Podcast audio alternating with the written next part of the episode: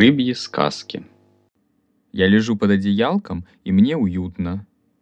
Голова лежит на подушечке. Тело устало. Время отдохнуть. Но вот что-то скребется внутри. Жажда куда-то бежать. Становится все сильнее. Надо бы что-то сделать. Что-то другое. Неуютно.